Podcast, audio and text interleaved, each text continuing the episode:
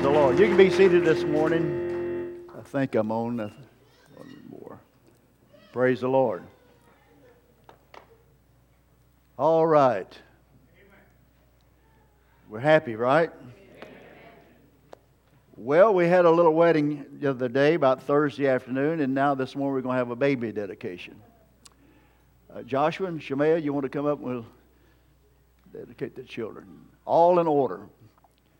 Got baptized, saved, got married, got it right according to the laws of the land. Now we're going to dedicate the family and the children so we'll be right with God. Amen. Amen.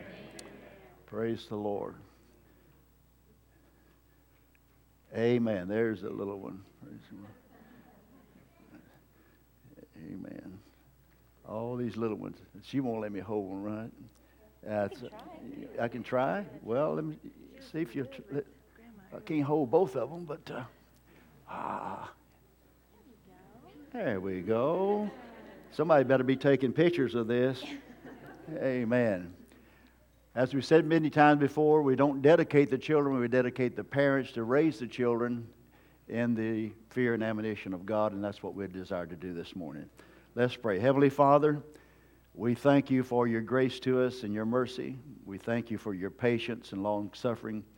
We thank you for this couple that has come and met you in salvation, and water baptism, in the name of Lord Jesus Christ, united together in marriage according to the laws of this land, now bringing themselves and their children to the altar to have them dedicated for your service. We thank you for your grace that has dealt with them this far, and we pray that you'd give them the understanding, the revelation of the rapture, your presence with us, and may you protect these children and give them health and strength in this hour. May the blessings of your presence be with each one. We ask this in Jesus' name. And everybody said, Amen. Amen. God bless you, son. God bless you. Amen. All right. She's the little chunk that girl is. Congratulations. Amen. Lord bless. Everybody said, Praise the Lord.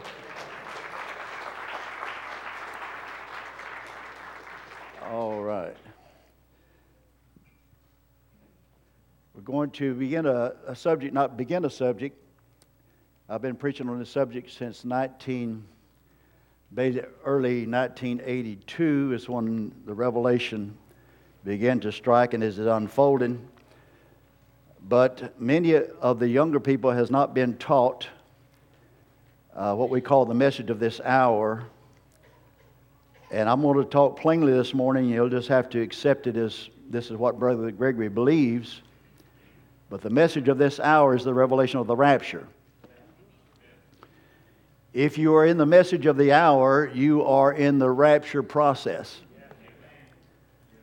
Therefore, according to the prophet, the rapture message, he preached a sermon, The Rapture, is the last doctrinal sermon that he preached. And without doing a lot of study, he placed this doctrinal study as one of the mysteries under the seventh seal and the seventh seal, he said, was Revelation 10 1 to 7, where the mighty angel of God with the rainbow over his head, which is the covenant, comes down here to earth to a prophet, Revelation 10 7, with an open book in his hand. And that open book actually pertained the names and the mystery and the revelation of himself to take a group of people and through a metamorphosis process, take them from mortal to immortality as a product of God's anointing or His presence being here in our midst. We call this presence, the scripture does, the tree of life. The tree of life would be the anointing, which would be God Himself. The product of this tree is immortality or eternal life. So, the Bible that we've looked at in the last few weeks of eating the fruit of the tree, that we may enter into the city or enter into what we call the presence of God, that I'm going to call the rapture. Therefore, if you eat the fruit of the tree, you must eat the doctrine. The fruit of the tree that's prevalent for us today would be the doctrine of the rapture. Now, what I want your minds to um, get around the subject is that people said, now the rapture is a revelation. But it's not something you feel out here that, oh, I'm going to get a revelation of the rapture someday and I'm going to fly away. That's not what we're talking about.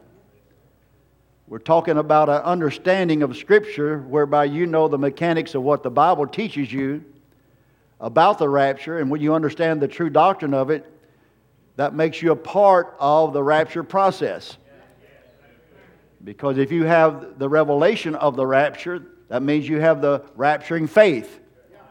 Because faith is only understanding something that you've heard and been taught. It's like water baptism. Every doctrine has its conflicts. The Trinitarians believe that you're baptized in the titles of the Father, Son, and Holy Ghost according to Matthew 28. The true church teaches that according to Acts 2, you're baptized in the name of the Lord Jesus Christ for the remission of your sins, whereby you would receive, receive the gift of the Holy Ghost, which is the grace of God or the gift of faith. Because without the gift of faith, you wouldn't have the ears to be able to hear and understand. So now, since we have received the baptism of the Holy Ghost with the gift of faith, we have ears to hear. And now we have come to an understanding. Only the elected bride that are, is ordained to eternal life, whose name's in this book, and I know that gets narrower and narrower, will have the ability to hear the doctrine of the rapture correctly. So I titled this message this morning, I didn't put it in a note, but I'm telling it the rapture doctrine. Now, when I put it in a rapture doctrine, I'm reducing it down to the point that you can absolutely read and understand what the rapture is and obtain a rapture in faith knowing that you will be in it. Now, if you don't know that you're in the rapture, what good is the rapture for you and what is the rapture? So I put down four things in your scriptures that we're going to look at in this subject. And because this is the season, now Brother Branham taught and the scriptures teaches word in season. Like Noah's season, Moses' season. Jesus come as the Lamb of God, that's a season. Through the church age, Luther come, Reformation, a season. Wesley come is a season. Pentecostal age comes as a season. Now then, we're in the season of the rapture, which is a resurrection and a catching away. There must be a resurrection of the sleeping saints a union with us, the living, and then a catching away. The catching away is where most people has a problem because they don't understand the catching away, how it happens, and where you're going and what happens. So they say there's a mystery in the rapture because we don't know what this catching away is. Uh, I believe that we do.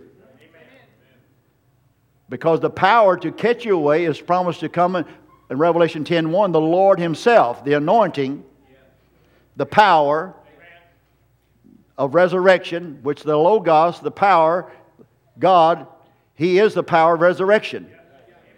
Because Jesus said, or the, the Logos in Him said, God said, I am the resurrection and the life. He that believeth in me shall not perish but have everlasting life. So we're looking at a power. Now, you must be conscious of that power and have a revelation of that power for that power to do you any good. It's like you could have $100 in your wallet and don't know it's there, you won't spend it. So, therefore, if you don't know who you are and what you are and what's going on, you'll be looking at the Word in another season, missing what God's doing, and do, don't prevail yourself or present yourself to it for it to do you any good. One of the most controversial subjects in Christianity, I'm going to put it that way because I uh, put a, basically, I downloaded a doctrinal scholars uh, lecture on the rapture in your notes partially to give you a, a little insight that I'm not making all this up. But if you go online and just punch in the rapture, you'll find out the rapture, hoax or hope, rapture, deception. 90% of the church world out there, scholars, do not believe in a rapture. And they teach it away. If you read their whole discourse, they make a lot of sense.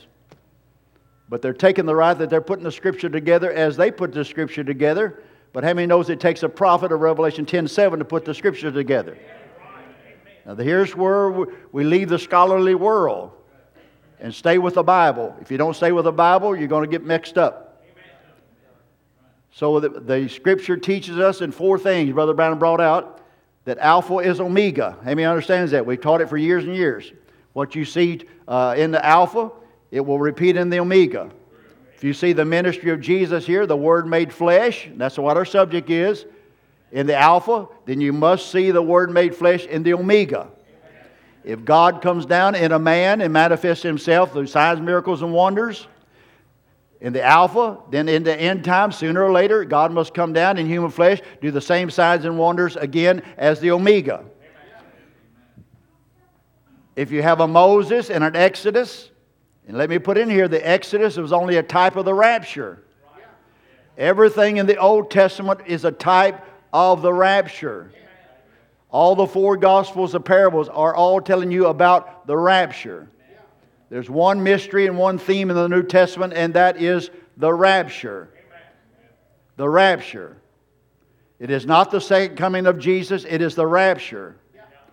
Where everybody gets in trouble, and all the scholars, they are teaching and tying together the subject, the second coming of Jesus Christ, and they're tying together the rapture with the second coming, and they can't make it fit.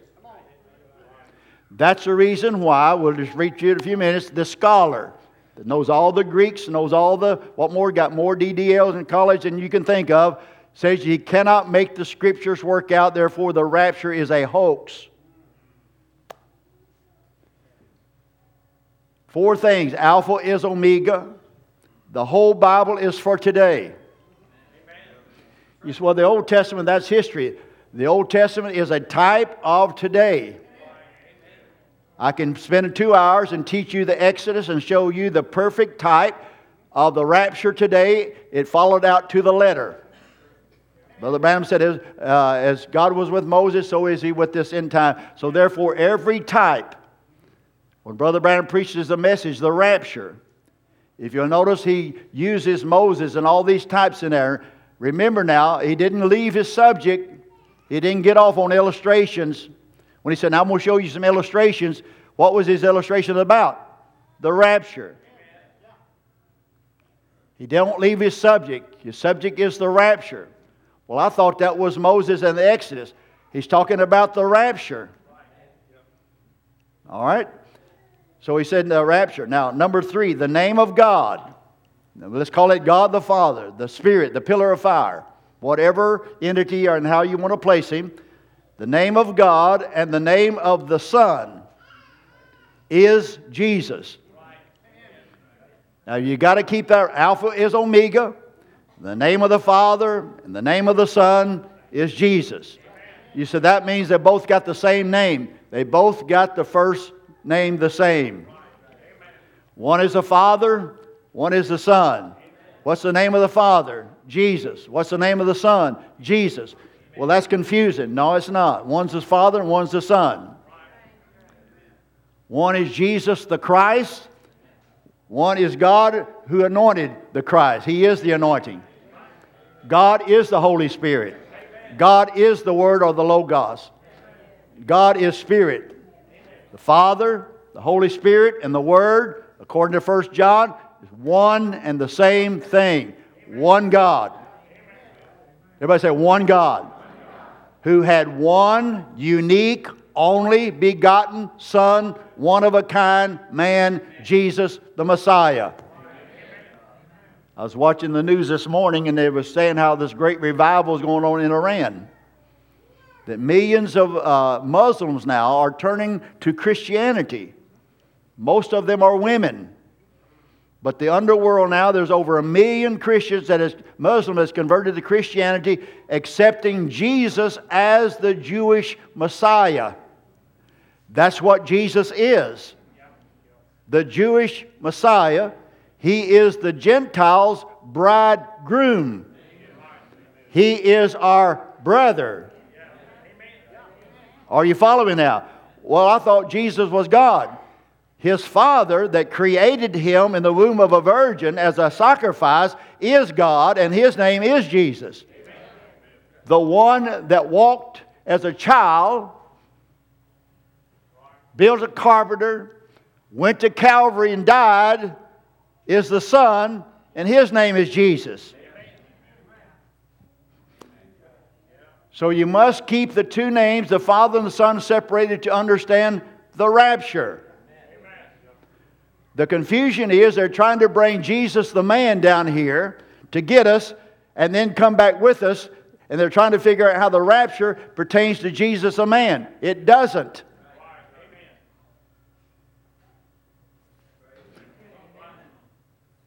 The Father comes down here as He promised to prepare a bride for His Son. Once the Father gets us ready, He takes the whole New Testament bride, both sleeping and living, and by His own presence changes us from mortal to immortality and takes us up here to the marriage supper and presents us as a chaste virgin to his son as he has promised. Jesus don't come down here snatch us up, take us up, and then come back with him. And that's what they can't get together. So we want to harmonize the scriptures pertaining to the rapture and the scriptures pertaining to the second coming of Jesus the Messiah. I'm going to put it that way to separate the spiritual and the physical. So the name of, the, of God and the name of the Son is the same. The Bible runs in parallels all the way through the scripture. There's parallels Cain and Abel, good and evil, light and darkness, sowing and reaping. All these runs in parallels all the way through the scripture. Therefore, the principles of God hold true over and over and over again. Brother Branham makes this statement in his message, The Rapture. Now, this is a study this morning, so uh, hopefully we'll get excited on the inside, but we may not run around and jump around in the building because it's a teaching. To be a part of the rapture, we must understand the doctrine of the rapture. You do not have faith in anything unless you understand it. You say, well, I got faith that God sent a prophet. Well, where did he promise? I don't know. What did he promise to do? I don't know. Where's the scripture that you got there? I don't know. Then you don't have a faith of a prophet then. You have to have scriptural proof to base a faith on, a study. This is where this doctor of divinity, I'm going to give you a little insert. He is giving his interpretation of his mental understanding of Scripture, and he says the rapture is a hoax. And he sets out to prove it by Scripture because they don't believe there is a prophet. Watch. But the prophet says, or brother, let's just call it, Brother Branham says in his message, the rapture, in the book of Psalms now, and basically it's absolutely Psalms 27 that he uses for a text. And the point is that being hidden in the tabernacle or the secret place of God. He said, I want to speak on a real strange subject. Now, why would he say that the rapture is a real strange subject? Why would he say that if everybody knows about the rapture? All your fundamentals outside of certain ecclesiastical and ecumenical people believes in a rapture. Why would he say, I want to preach on this real strange subject? He said, I'm going to preach on a subject and it's going to be strange the way that I'm going to present it to you. Because no one has ever interpreted or preached on this subject like I'm going to preach on it to you this morning. In other words, I'm going to present to you my revelation of the rapture, and it's going to be different than any theologian, the church, or anyone else's understanding of it. You say, well, that's, if that's the case, then forget it because if he's going to go off on some wild understanding of his own, we don't want to hear nothing about it. But has he been vindicated to be right thus far? So he's calling the rapture a real strange subject, and what it's uh, just for a little while. I thought maybe that tonight I was going to speak on something different, but see, the time gets away. Uh, I didn't want to stay that long. He didn't stay but a couple hours here, so I guess the other one would have been three or four. I just turned over here and got some scriptures. Now, we're looking at a subject that no one understands, and he just flips over and gets some scriptures to teach on it. So I would, I would uh, have to guess or know that he already understands his opinion of this subject. And I would have to reason now that uh, as far as he's concerned, he has preached on this subject for the last 10 or 15 years. And he comes to understanding that basically his ministry and his teaching, the people should already understand this subject by who he is, what he's done, and what he's taught. but he understands that they don't. And I don't mean to be mean or indifferent, but the majority of the message people do not understand the subject of the rapture. Now, when I say rapture, I'm talking about something different than the second coming of Jesus. Most people in the message, what are they waiting on? We're waiting on Jesus to come. If you're not waiting on Jesus to come, what are you waiting on? We are not waiting on Jesus to come. Why? Because we have no scripture to promise that he will come. But we do have a promise that tells us that God himself will come down here. He's not going to come halfway down. Now, watch, he doesn't descend and stop like they teach, and then somehow we run and jump and get caught up with him in the air where nobody can see. We just fly off and meet somebody up there. And then we turn around and come back at the end of three and a half years and they teach seven and walk out and destroy everybody. Bible doesn't teach that. That's the reason the scholar has in trouble putting the scripture together. They know the scripture don't teach that, but they don't have a revelation of the seals open. God sending a prophet, sending Elijah to put the scripture together properly to give us a revelation that we may know that we're a part of the rapture. Amen. You say, well, wait a minute, how are we going to be changed? By a revelation of the rapture. Well, what's the revelation of the rapture going to do with it? It's going to bring you the faith or the anointing of the revelation. You say, well, we're not anointing, then we don't have a revelation. Amen. Without a revelation, there's no power. All right, so now watch. If the blood is only in effect, now we taught on this through the year, so say with me. The blood is only in effect to us as long as we're walking in the light of the hour. God so loved the world that he gave his only begotten Son, but this is the condemnation. The light has come to the world, and they won't bring their deeds to the light. Therefore, the blood, when they will not bring their deeds to the light, which is the revelation of the hour, the blood becomes ineffectual. Are you following now? That's the reason Brother Branham said, Jesus come off the mercy seat, took the book, climbed up on the Father's throne, sat down, waiting for the Father to do something. And they say, Well, Brother Greg, you're saying there's no blood on the mercy seat no more if Jesus left the mercy. The blood on the mercy seat never was the point of your salvation.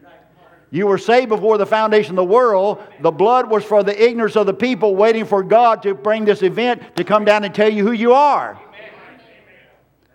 The blood is only effectual or brings you power to the word in season.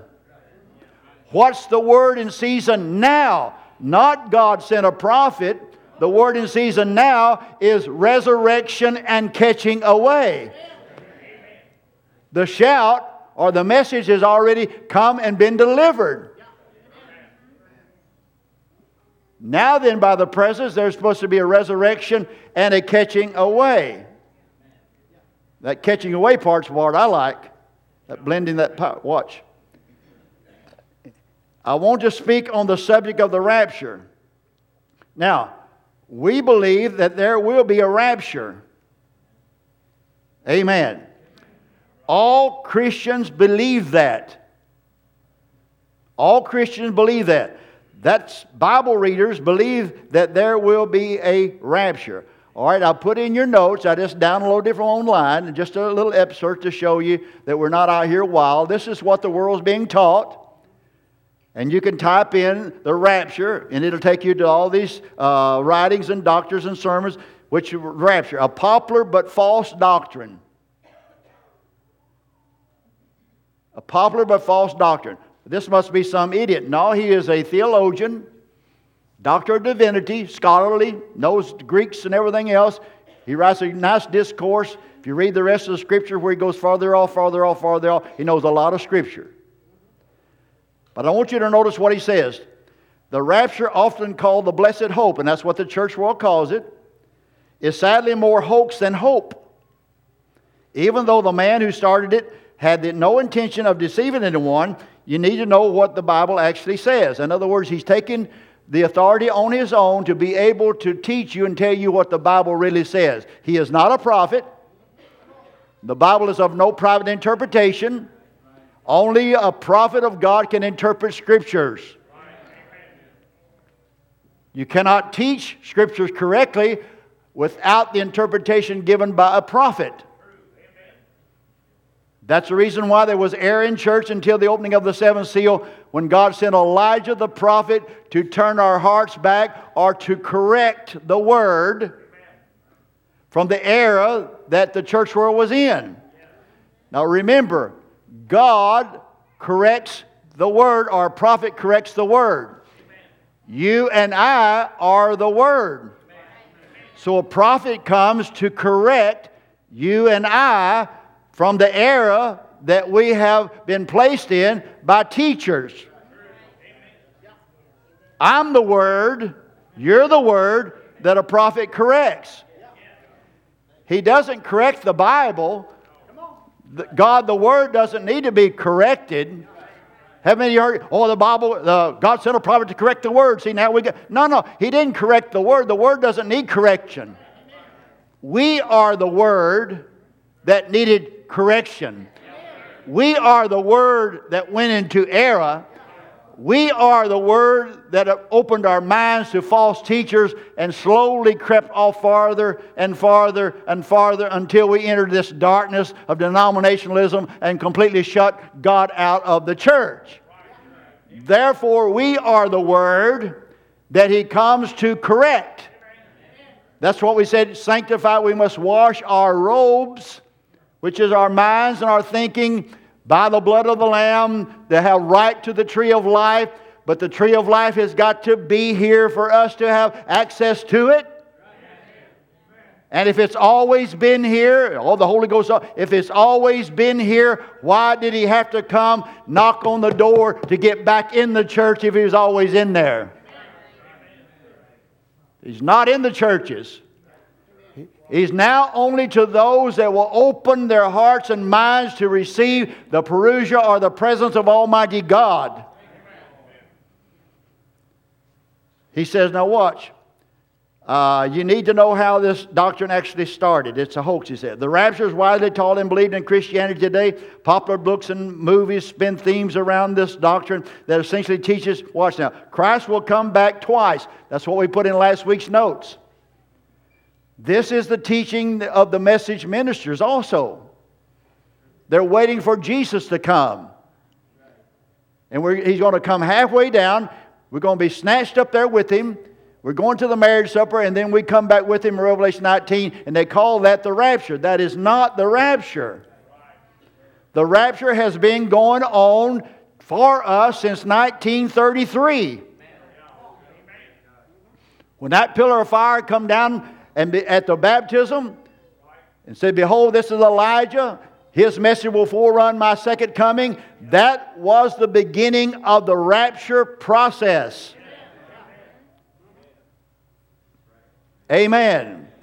So the rapture is a season, a process, a revelation, and it must come to its climax. It must come to the point that the believers have a revelation of the rapture to know that they are part of the rapture.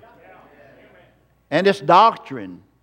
It's not something mystical that uh, it's going to drop in on it. It's something that we apply our minds to and understand. You follow me? Say amen. All right, so it's not this mystical out here. He said, the, watch, the rapture is widely taught Christianity today. Watch, that Christ will come back twice. Now that's what we told you last week, two part. Coming his bride, snatch, what, first coming only into the atmosphere to snatch believers away to heaven for several years, which is three and a half or seven they teach, then actually returning to set foot on earth. Two part rapture. That is era. That is not the rapture. You're going to find out where they can't get it together. They're trying to combine the scriptures pertaining to the second coming with scriptures pertaining to the appearing or the parousia of Christ, which is the rapture process. The rapture is not the second coming. The rapture is God coming down here to get the New Testament saints, you and I, to present to Jesus, his son, as a chaste virgin, a bride.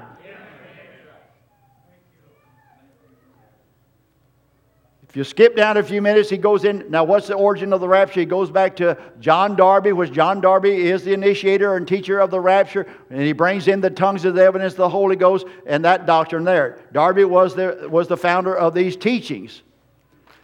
But I want to bring a point in here. Eh, he goes into what millennialism, postmillennialism, and what everybody believes. But I want to give you a point here. He says this If the rapture were truly a biblical doctrine, it would mesh with all other scriptural references to Christ's coming. Here's your theological mind. Here's the mechanical mind that most ministers still have. They don't believe in the parousia of Christ or the appearing of Christ, the revealing of the Son of Man, because they're trying to place the physical coming or second coming of Jesus eh, with the scriptures that's pertaining to the rapture. Rapture, two prophets, second coming. Come on, follow me now. Rapture, two prophets to Israel, 144,000. Then Revelation 19, the second coming. Rapture and second coming is separated by three and a half years, two prophets to Israel. Two events rapture, marriage supper, two witnesses to 144,000. Then the day of the Lord comes to judgment, and bring darkness and wrath of the Lamb back at the end, which is what? The second coming of Jesus with his bride. What we're trying to figure out is the mystery of the rapture, how we get up there physically with him to come back at his second coming. All right, so let's, let's look at it again now. Second coming and rapture. Don't get them mixed up together. That's what, that's what we're failing to separate it properly. Brother Branham said now in paragraph 30 speaking on this subject, some of you may differ. In other words, every one of them is going to differ. Brother Lee Vayle, which is basically wrote the church age book, he said, I was sitting there that morning when Brother Branham preached this sermon, and when he sh- said that the shout was a message, he said, That's the worst thing I ever heard you say, Brother Branham. He said, That's the farthest thing from Scripture that I ever heard. That, there's no way that that could be right. And he said, A little voice said, All right, where was he wrong on all these other doctrine? He said, The shout is the message of the hour. In other words, if we believe that God sent a prophet to correct us the word, then let's take to the correction. If the shout of 1 Thessalonians 4 6 is the message to gather us together to the tree of life, then the shout is the message to gather us together to the tree of life. You say, Oh, I can't dumbly follow that. You're going to follow something dumbly. Who are you going to follow? This theologian that don't know nothing or a vindicated prophet? You got to follow something. Well, I'll figure it out myself. Good luck. I've tried 30 something years, and you can't figure it out. All these men spend all their life trying to figure it out, they don't get it. it takes a prophet. Watch. Some's going to differ with the avenues that I take. But how many here believes that the Bible teaches there will be a rapture of the church? And everybody said amen in that congregation. Watch.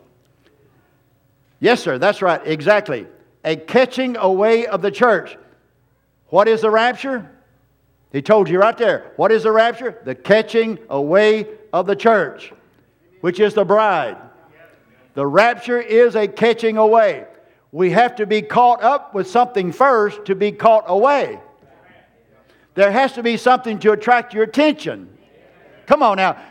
like a magnet, if the magnet never attracts to you, then it can go on by you and just keep on going. No wonder he said something will go right through the midst of you, and if you're not attracted to it, it'll just pass you right on by. This is desperation season. There's something going through the church. And what was going through the church? The presence of God or the revelation of the rapture. If the revelation of the rapture don't catch you up to the teaching of it, you get the doctrine of it, it'll just pass you right on by. Glory to God. Watch now. What is rapture? Catching away. Watch. Whether you're a Methodist, Baptist, Presbyterian, whoever you are, Pentecostal, there will be a catching away. Where are we going to be called away to? Well, it's called the marriage supper of the Lamb. It's called be caught up in the Spirit. It's called being taken out of this dimension into another one. It's called going to another body I just call it we're caught up to another dimension in the presence of God. Oh, I've got to understand that. I don't have to understand it, I just got to believe it. Because if I don't believe it and don't confess it, I won't be a part of it. He said, I think that what, I think, I just don't try to get up here and say something to please the people. Uh, that, you can say that again, Brother Brown. I've never been guilty of that. I want to get up here and say something as I feel led to say it, and I think uh, will help you. Something that would gather your experience with God if you're a Christian and you're not a Christian, make you so ashamed of yourself that you want to be a Christian. And that's the purpose that I've always tried to line up my thoughts as the Lord would lead me. And now, we are warned, as in the doctrine of this. Brother Branham calls it a doctrine now.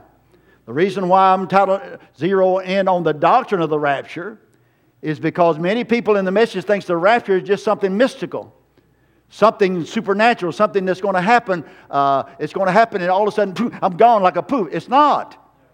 This is something that you're going to know, and you must know it to be a part of it. Because if you don't know it, you won't ever confess it. And if you don't confess it, you won't have faith for it to operate in you. In other words, the mechanics is the true teaching of Scripture pertaining to the rapture, resurrection, and the catching away.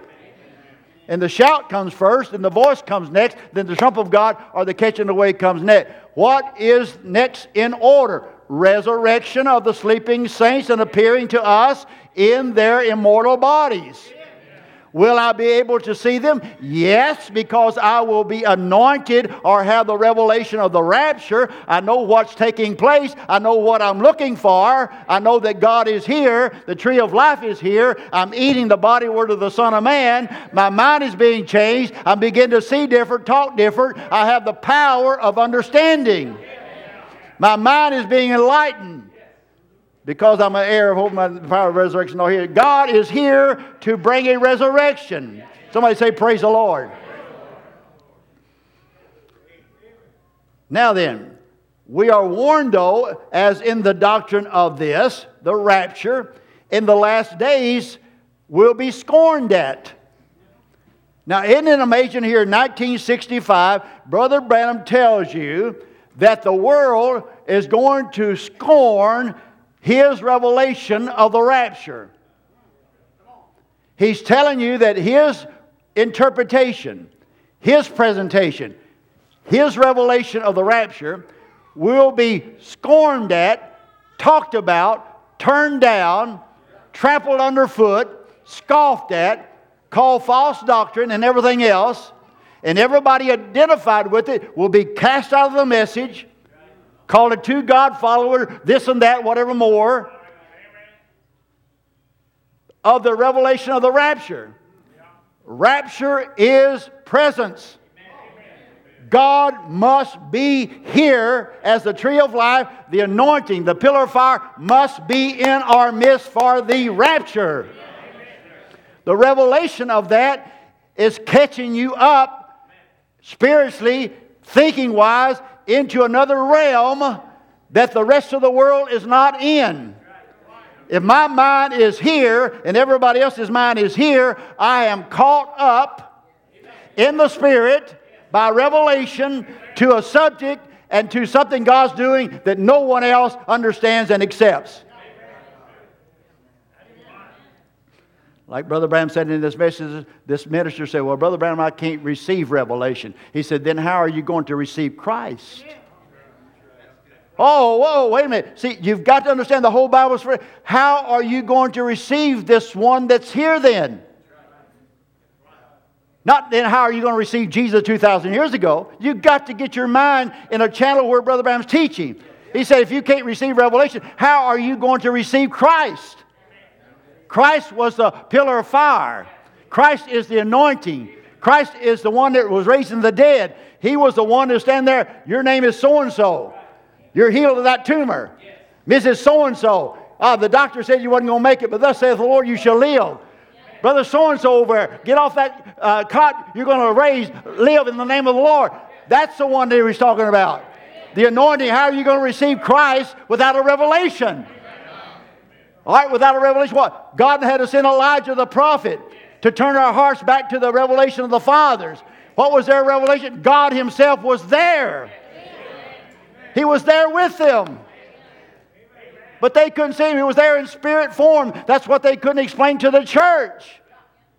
Jesus, the anointing, the Holy Ghost, the Word had come right back down on the day of Pentecost, and He was present with them in their midst. Oh, yeah, we've had the Holy Ghost that's been with us. No, no, no, no, no. I'll show you a picture of the prophet in the pillar of fire. All right, that's the Holy Ghost. Now, you say you're born again, you got the Holy Ghost. That pillar of fire is not in you. A life or a measure or a seed of the Holy Ghost is in you. The new birth is a revelation of who you are. I am a seed of God. How do I know? Because I hear the word and there's something in me that says amen to it. I respond to the word. Because what? Here's you in written form. You are word. You are God. And the Spirit of God comes to the word. Glory to God. He, the Spirit of God comes to the Word. And when the Spirit comes to the Word, it quickens it, brings it to life. Praise be to God, and brings forth Himself life out of the seed. Glory to God. And that's what He does it for so we can say, Praise God, thank you, Father, glory, hallelujah. Praise the Lord. Hey, hey. I love this doctrine. I've been preaching on it for a long time. It's getting clearer and clearer and clearer. Watch that. He tells us that the doctrine of the rapture, the way that he's going to bring it out to our minds, first off, has not been presented in the way or to the church that he is going to present it in. Now, you know, before I get to it, you know that he presented the rapture as 1 Thessalonians 4.16, shout, voice, and trump. Let's get that flat. 1 Thessalonians 4 16, the Lord himself shall descend from heaven with a shout, the voice of the archangel, and the trumpet of God, and the dead in Christ shall rise first. That's the rapture according to Brother Branham. That's his doctrine right there. That's what we want to see right there. That's not the second coming of Jesus. That's the rapture. That's the appearing. How many knows? We said it since 1983. Put it on the board over and over. Brother Branham said Church, don't you know there's a difference between the appearing of Christ and the second coming of Jesus? The appearing of Christ is not Jesus, the physical man. God. Oh, brother, you got two gods. No, no, no, no. Don't you understand? There's only one God. He is spirit, and He had this unique Son. He created Him. And He gave Him His name, which is above every name. That at the name of Jesus, ever knee should bow and every tongue should confess. Well, that's not hard to get. Watch. Uh, he tells us that this doctrine of the rapture, the way that he was going to present it, was going to be scorned at. All right? What is unusual is that he hardly ever mentions Jesus, the Messiah, in the subject of the rapture. Go read it again. See, don't let your oneness mind now. Don't let your oneness mind. Jesus did, but when like fingers change his road. No, no, don't do that. Jesus, the glorified Messiah, this very minute is sitting on a throne on, in another dimension, and that throne is the throne of God. He sits there as the Redeemer. He sits there as the King. He sits there waiting for the Father to present to him what he has interceded for for 2,000 years that we call his bride are the believers in this age. He sits there. What is he doing? He's waiting for God the Father to come down here to do what he said he would do, to put all of his enemies under his feet and bring up the believers and present it to him as what his blood bought and paid for 2,000 years ago. Hallelujah. You say, oh, that sounds like a, uh, oh, I hadn't heard that before. That's what I'm trying to get across. The message of the hour come to correct the word. Not this, our understanding of who we are. He comes to correct our thinking. Watch what he said. Next paragraph, Brother I said, Now you remember now in 2 Peter the third chapter. Now, what's Brother Branham's subject in this message? Everybody say, the rapture. What's his subject? The rapture. All right. In 2 Peter, he said, now they're going to be scorned at. So, what's going to be scorned at? The revelation of the rapture. Not Brother Branham being a prophet, not his gift, not even gifts, period. His doctrine on the rapture. I could stand here all day and preach it and get more glorious all day. This is our revelation. This is what we're birthed on. This identifies us. This is what everything is about. The bride was waiting for the revelation of the rapture. We have it. It sits right here in front of us. Watch. Then he goes ahead and he reads 2 Peter chapter 3. He said, Knowing this, that there shall come in the last days scoffers walking after their own lust. And if you take that word lust, it's their desires or understanding of the scriptures pertaining to their own understanding.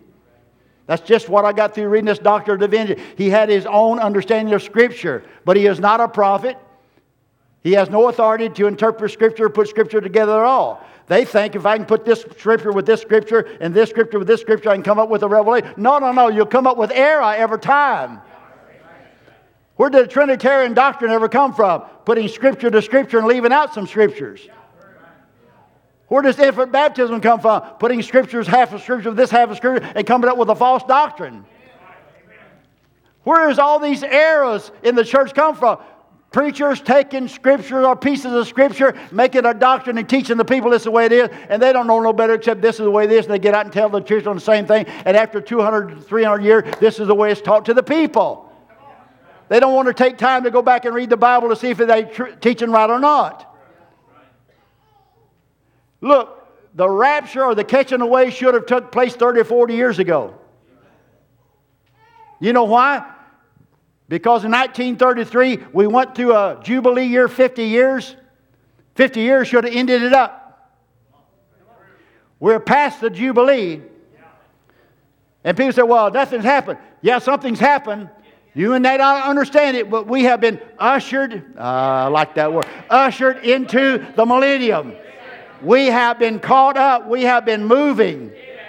Well, I don't think nothing going on. Then you just keep thinking of what you want to think. But our minds have moved on. We have been ushered into the millennium. Ushered into it. Didn't he say if things stay like it was? I believe by 1977, it would be called the ushering in. The ushering in of the millennium. Not that you're in the millennium, but you're in the ushering in. In other words, you have been caught up by the rapture doctrine. And the rapture doctrine is the last doctrinal era given to the church to completely separate you from the Pentecostal mindset or the Pentecostal doctrine of the second coming of Jesus Christ. This is important. Yes, sir. Watch. Walking after the said, Where is the promise of his coming? Everybody reads that. Where is the promise of his coming? I've told you over and over, look that word coming up right there. It doesn't mean somebody's coming down the road. That word is this, oh, this spooky word called parousia. What does this word mean? Literal presence with. Where is the sign or where is his literal presence? Where is the promise of God actually being here with us. They missed Elijah then, didn't they? Somebody missed the rapture. Remember, the rapture is a doctrine before it is a manifestation. So somebody missed the rapture. Somebody missed God walking right among us in human flesh, just like they missed the first coming of Jesus there, God walked among them right in human flesh. And He was there not only as Redeemer, but He was there to resurrect the Old Testament saints. He was there for a rapture. Is that right? Did the scribes see him? Oh, you're here for a rapture. No, they said, You're a lying thief. We're going to nail you on the cross. They turn down the word in flesh, so they miss resurrection and rapture. When you miss the word in flesh, you miss resurrection and rapture.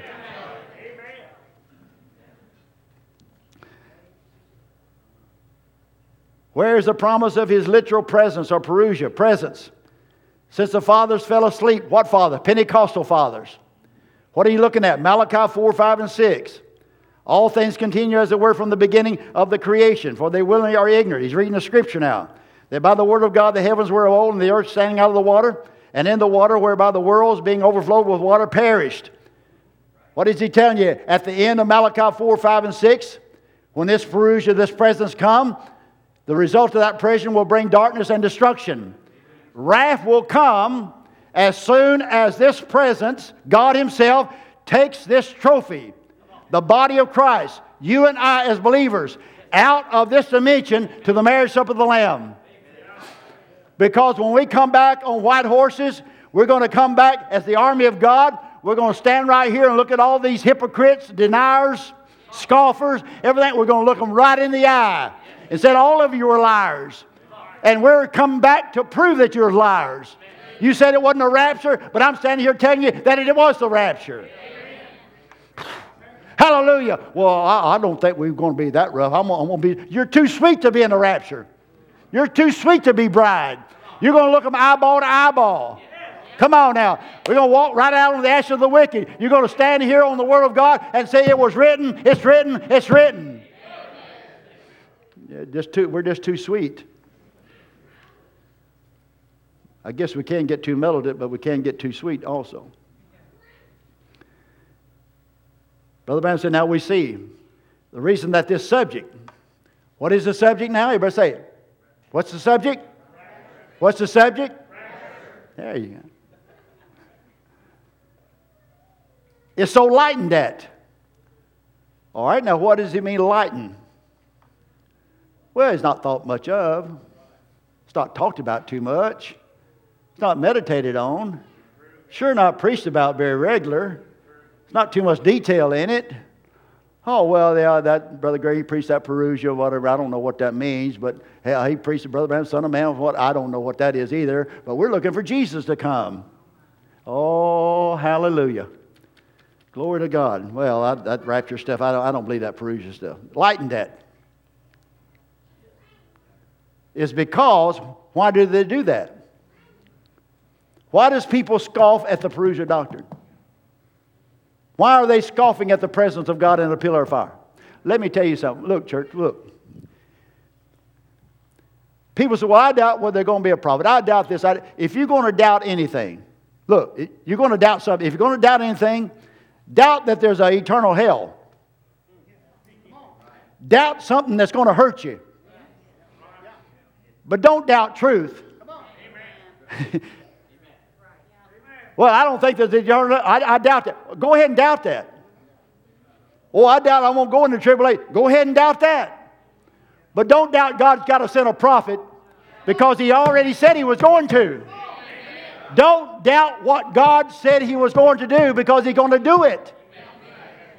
If I'm going to doubt something, I want to doubt that I, am going to doubt. Well, I know I'm not going to miss the rapture. I doubt. I'm, I, I got confidence I'm not going to miss that. You say, "Oh, you're going to miss the rapture, brother." I doubt that. Well, you're going to end up in hell. Well, I really doubt that. You're not going to come out of the grave. Oh, I really doubt that because I got Abraham's promise, praise God. I'm going if, oh, Brother Greg, I've heard, if you die, praise God, you're not in a bride. I'm going if I die tomorrow, I'm still bride. And I'll come back first and prove to you I'm bride. Hallelujah. Oh, yeah, Brother Greg, what are you? If you die, you're not bride. I said, the way I preach it, I, I die, I just come back quicker. I get out of my misery. Praise God. I don't have to preach it no more. I just jump over here in the glorified body, say hallelujah, let some other guy preach it. Glory to God. I hope they see it. And I'm going to step back over in a theophany body and I'm going to run you idiots down and say, hey, here I am. I told you the truth all the time and you doubted it. If you're going to doubt something, doubt your doubts, praise God. Oh, I doubt whether I'm bright. Oh, I doubt whether I'm to make. Oh, I, well, quit doubting your doubts. Come on.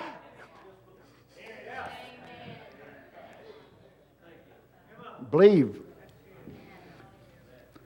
Why is this subject so light in that? It's because that the prophet has said that's the way it's going to be in the last days. Why is people acting like they are? Because it's already been prophesied in Scripture. This is the way the people will act. This is a spirit in the land prophesied that this condition would exist. Well, I don't believe, that. I'm, on, I'm vaping, I'm smoking, I'm drugging, I'm addicted. Oh, nothing's wrong, nothing. That's the way, that's the spirit. That's what the Bible said you would believe. That's the way that it said it was going to be. Well, it must be all right. Everybody's doing. Yeah, but the Bible said everybody's going to hell except those that believe the truth. Everybody will be deceived by their own opinions of something, except those who's in, written in the Lamb's Book of Life, and they will be in the rapture, whether they're dead or whether they're alive. Hallelujah.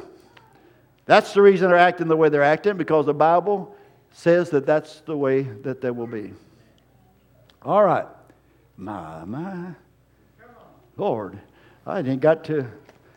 We waste so many good sermons. Now, why is there so much conflict and differences of the understanding pertaining to the rapture? Should be a simple Bible teacher. Is there one? There's not one. Which what is it? What? Why is there so many different conflicts? I'll make this statement, read one more quote, and we'll close. You will find that everyone except Brother Branham doesn't separate the doctrine of the second coming of Jesus, the physical Messiah, with the rapture. Everybody puts the second coming with the rapture, except Brother Branham. He separates it. The appearing and then the coming is two separate events in the Bible.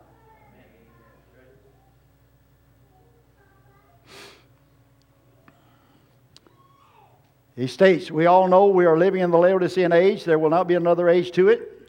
Can't be. So we're living in the Laodicean age, and the seven seals that held that book is a mystery to the people. Should be open at that day. But that's our day. That is what he promised. Now, it won't be nothing outside the Word. Now, see right here, he's bringing what that theologian said right back to us again. Because you can't add to the Word or take away from the Word. Like the theologian said, you can't mesh the scriptures together and come out with a rapture. No, you can't mesh them together because they don't mesh together. Watch, it has got to remain always the Word. But the revelation, the understanding, the faith of it, the mechanics of it, the teaching of it, is to reveal the truth of it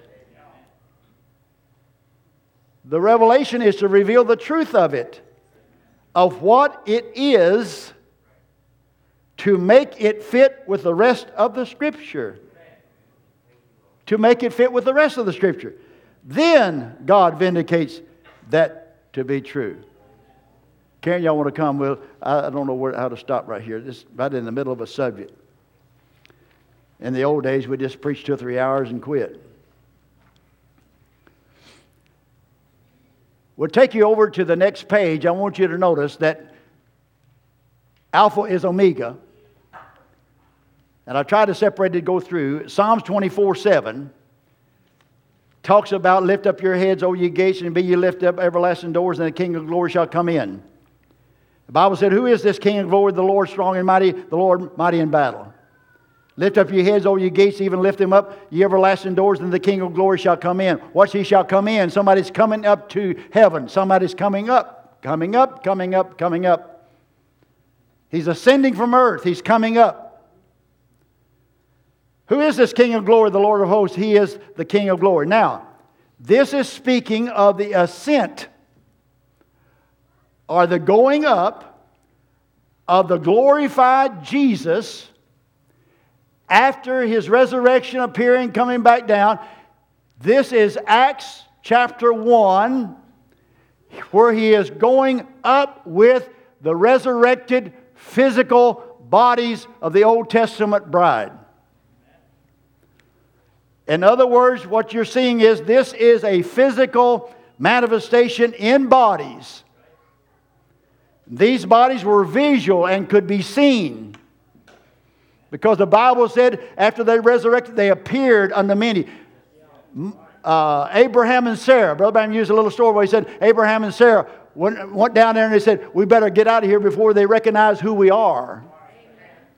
See, the resurrected saints come and walked around among the people. We're seen, not recognized, but we're seen. Just another person. Seen by many, the Bible said.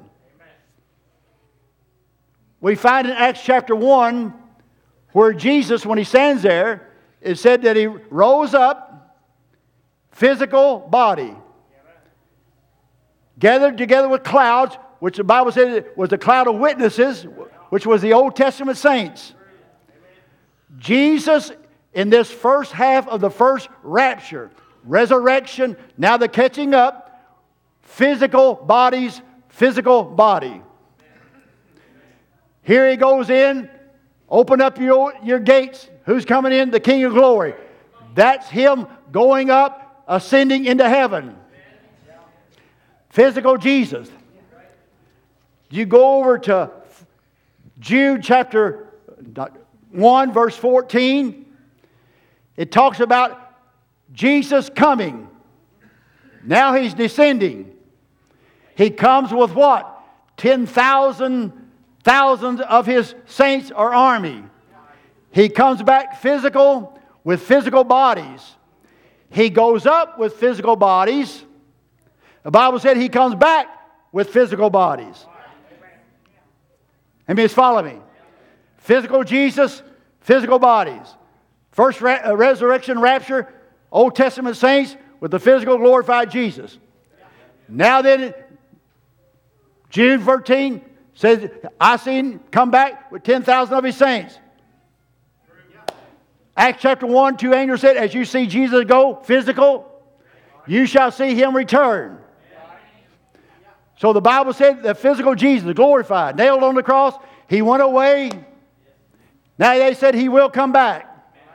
When he comes back, he will come back with physical, thousand times thousands, called the army of God, which was the Old Testament saints, New Testament saints, 144,000. He comes back with everybody. That coming back, Revelation 19, I put it in your note, that is the second coming of Jesus. We got a problem. He takes physical bodies up in a physical body. When he comes back, he comes back with physical bodies in a physical body. How do we get up there to be in a physical body to come back with Jesus in his second coming? There's got to be something in here called a rapture. If there's got to be something with a rapture, then somebody's got to come down here, get people out of the grave, change the living to take us up there. Now, then, you're talking about the rapture. The Lord Himself, God, shall descend with a shout, a message.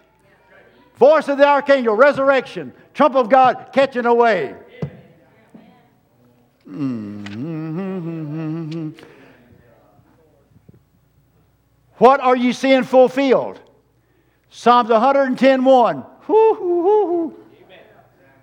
I don't know whether we can put Psalms 110 1 up there. Why in the world do we turn uh, so hard against the Bible? What does Psalms 110 1 say? The Lord, the Lord, who's that Lord? Adonai, God Himself, Elohim, the Father, God, saith unto my Lord, who is that? Jesus, the Son of God, a master, a servant, a mortal, a teacher. Sit thou at my right hand. When is that? Opening of the seven seals. When he, the Lamb comes and takes the book, Revelation here, I'm studying. He comes and takes the book, hands it to the Father on the throne. He sits down on the throne. You sit down on my throne. What did God say? I'm going to go down and I'm going to make all your enemies your footstool.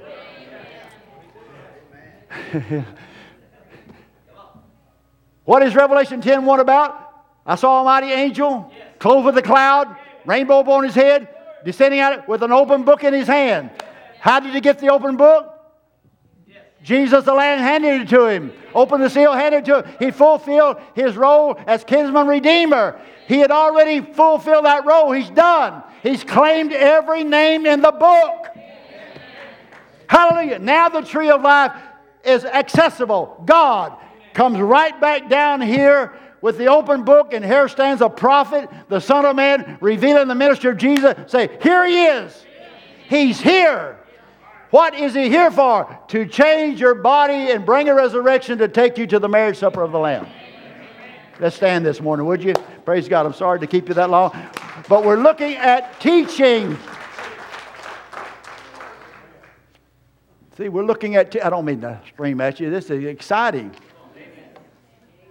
The Lord said unto my Lord, Sit thee on my right hand or on my throne. Oh, Brother Gregory believes in two lords. Brother Gregory believes in two gods. Brother Gregory believes in two thrones. Yep. I'll have to admit that I do. Because the Bible said, He that overcometh, him is an overcomer. That means you've overcome something. What we have to overcome, according to the prophet, is this spirit that scorns the revelation of the rapture. We have overcome that. He that overcometh the spirit of the age to scorn the uh, teaching of the rapture, I'll grant to sit down with me in my throne, even as I sat down with my Father in his throne. Then God's got a throne up here in heaven, and Jesus has promised a throne down here on earth. Now, to me, that's two thrones. one is physical, one is in the spiritual realm.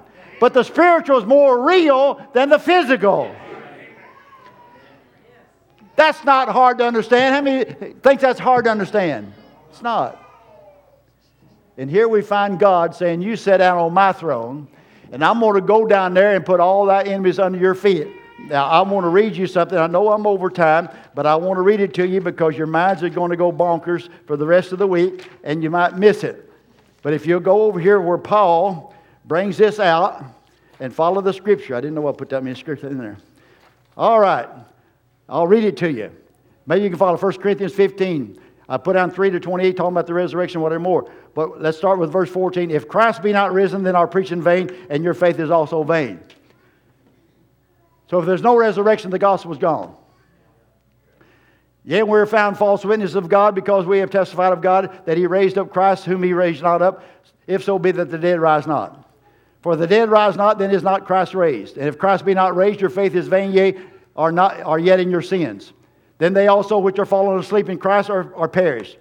In this life only we have in Christ, we are of all men most miserable.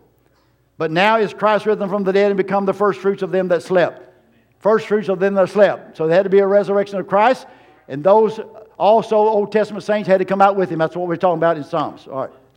For in Adam all die, even so Christ shall be all made alive. But every man in his own order, Christ the first fruits, afterward they are Christ at his coming, which is parousia or literal presence. Then cometh the end. What is the end? Brother Brown said, see, then comes the seven seals, which opens up and closes the whole thing out. Then cometh the end of the opening of the seventh seal, which is the coming of the Lord, when he shall have delivered up the kingdom to God, even the Father. Now, watch the wording here. And here's where we got into it over in 1984. Doug, you was out there at the ministers' meeting out there in Cloverdale. And they read this just backward Jesus, Jesus, Jesus, Jesus, Jesus. And it's not. Watch. For he, that's Jesus, the Son of God. Watch the scriptures, how it reads.